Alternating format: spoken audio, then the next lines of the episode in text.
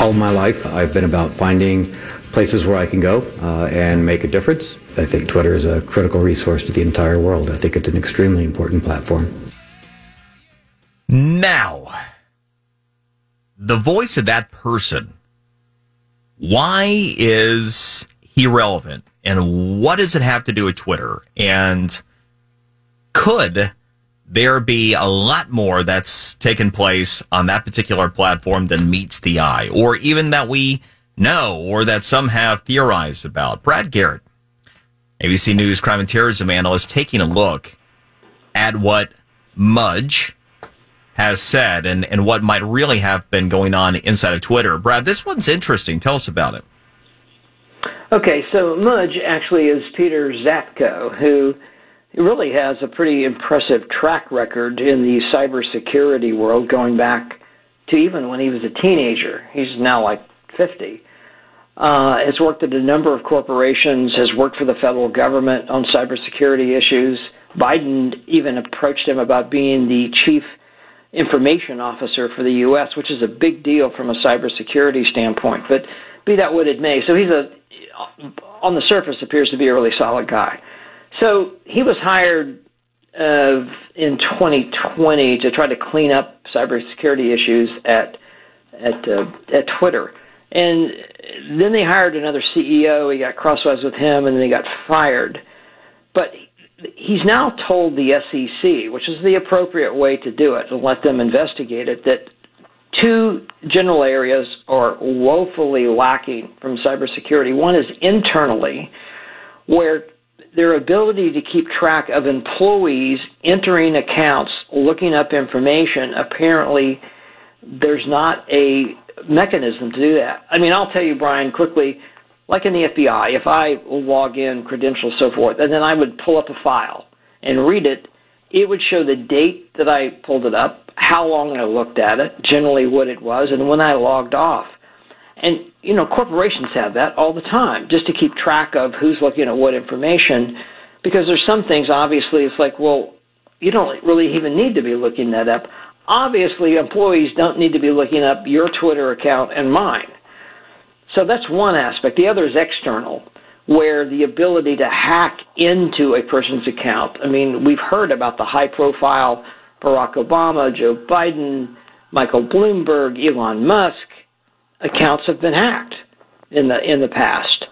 And so you can see where this can go, both from a criminal standpoint, but also from because of heads of state, so many of them are on Twitter. I mean, you could be pretty nefarious if you chose to on Twitter. Well, it's a good point, Brad, and we know that Twitter, what happens there often drives the news cycle. You know, that most certainly was the case during the prior administration, but just in the daily course of action, you have major news organizations that quite literally have people that just sit there and monitor Twitter.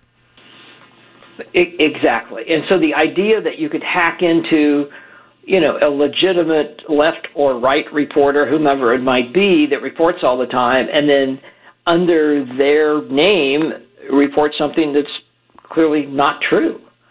And unfortunately, that's happened, I'm going to guess, more times than you and I would like to think.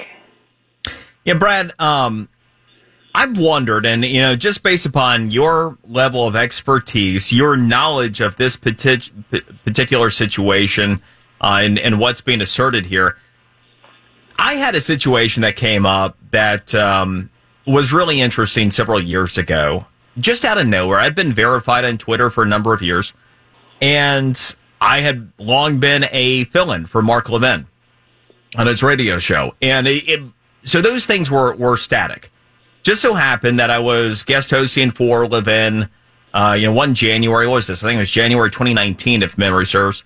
And all of a sudden, I have people asking me, hey, are you still at Bright Mud Radio? And I said, yeah. They said, well, you're not verified anymore. We just didn't know what happened there and whatever else. And so I thought, well, something weird must have happened. So I reached out to Twitter, never heard anything, never got any response from anybody there. And then just mysteriously, I do some analysis for the BBC on occasion, and the BBC asked me about it when they were doing a story about Twitter and some of this other stuff, because they knew that had come up. And in a somewhat fascinating sense, it was like 2-3 weeks after that segment, huh, I'm verified again. And this is like a year and a half later now. So what I've wondered is, could this be a situation at Twitter to where their internal controls just aren't that great? What I think might have happened in my situation, and my hypothesis, and that's all it is, I don't know, is that I hacked off somebody who was, you know, in a position to verify or unverify somebody on Twitter. I hacked him off when I was, you know, guesting for Levin, and they were like, oh, crap, when the BBC covered it and put it back. I mean, could that be what a lot of this is, so you, that you have some rogue actors that may be just not really all that accountable to other people in the organization? Oh, I think there's probably no doubt of that. Even if you believe half of what Zatko is saying, and again, I think he's a solid guy, and probably what he's saying is, in fact, a problem.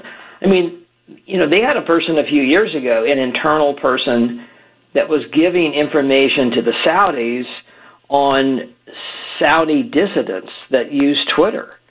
And you can imagine what the Saudis did with that, as far as locating people, telephone numbers, email addresses, whatever it might be.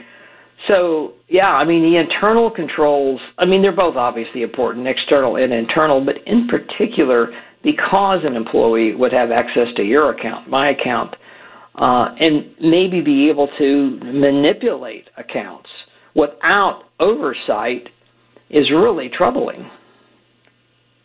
Especially, yeah, as we talked about, given the influence of all this. Now, you also have another interesting take on this deal. Obviously, we have Twitter that has been in this now legal battle with Elon Musk, who is, you know, looking at maybe trying to back out of this deal. And he's alleged that, you know, among other things, Twitter just does not have good internal controls, and that's allowed a lot of bots or fake accounts out there, and they haven't been able to provide even an accurate accounting of how many accounts might be bots, might be fake. Perhaps this lends credibility to his assertions. Well, yes, and it may perhaps help him get out of the Twitter deal if, in fact, he's still headed that direction. You know, the thing about bots, Brian, as you all know, is that they're just computer programs, obviously. They're not human beings that are used to flood Twitter and fill-in-the-blank social media with, you know, disinformation, you name it, and it's probably in a bot that both the Russians, the Chinese, the Iranians, do they dump stuff on these social media accounts to sort of get us going one direction or the other? Of course they do. And so I think what Zatko is saying is that, and to Musk's point, is that, you know, bots are really, if you don't know about them and what they're, where they're coming from, who is like behind X bot, you know, you've got real problems on control, and it really is a big problem. That do I think it's fixable? I don't know that it's 100% fixable, but what Zatko's saying is it's not really even being addressed the way it's based on current cybersecurity protocols. It's not being addressed adequately. Very interesting. It's one more reason why I'm kind of rooting for Elon to be forced to buy Twitter. Brad Garrett, ABC News crime and terrorism analyst. Appreciate it, Brad. Always good talking with you. Likewise. Take care, Brian. All right, and we'll be right back with Natalie, and then we're going to be joined by Congresswoman Maria Alvira Salazar next here on the Brian Mudd Show, News Radio 610 WIOD.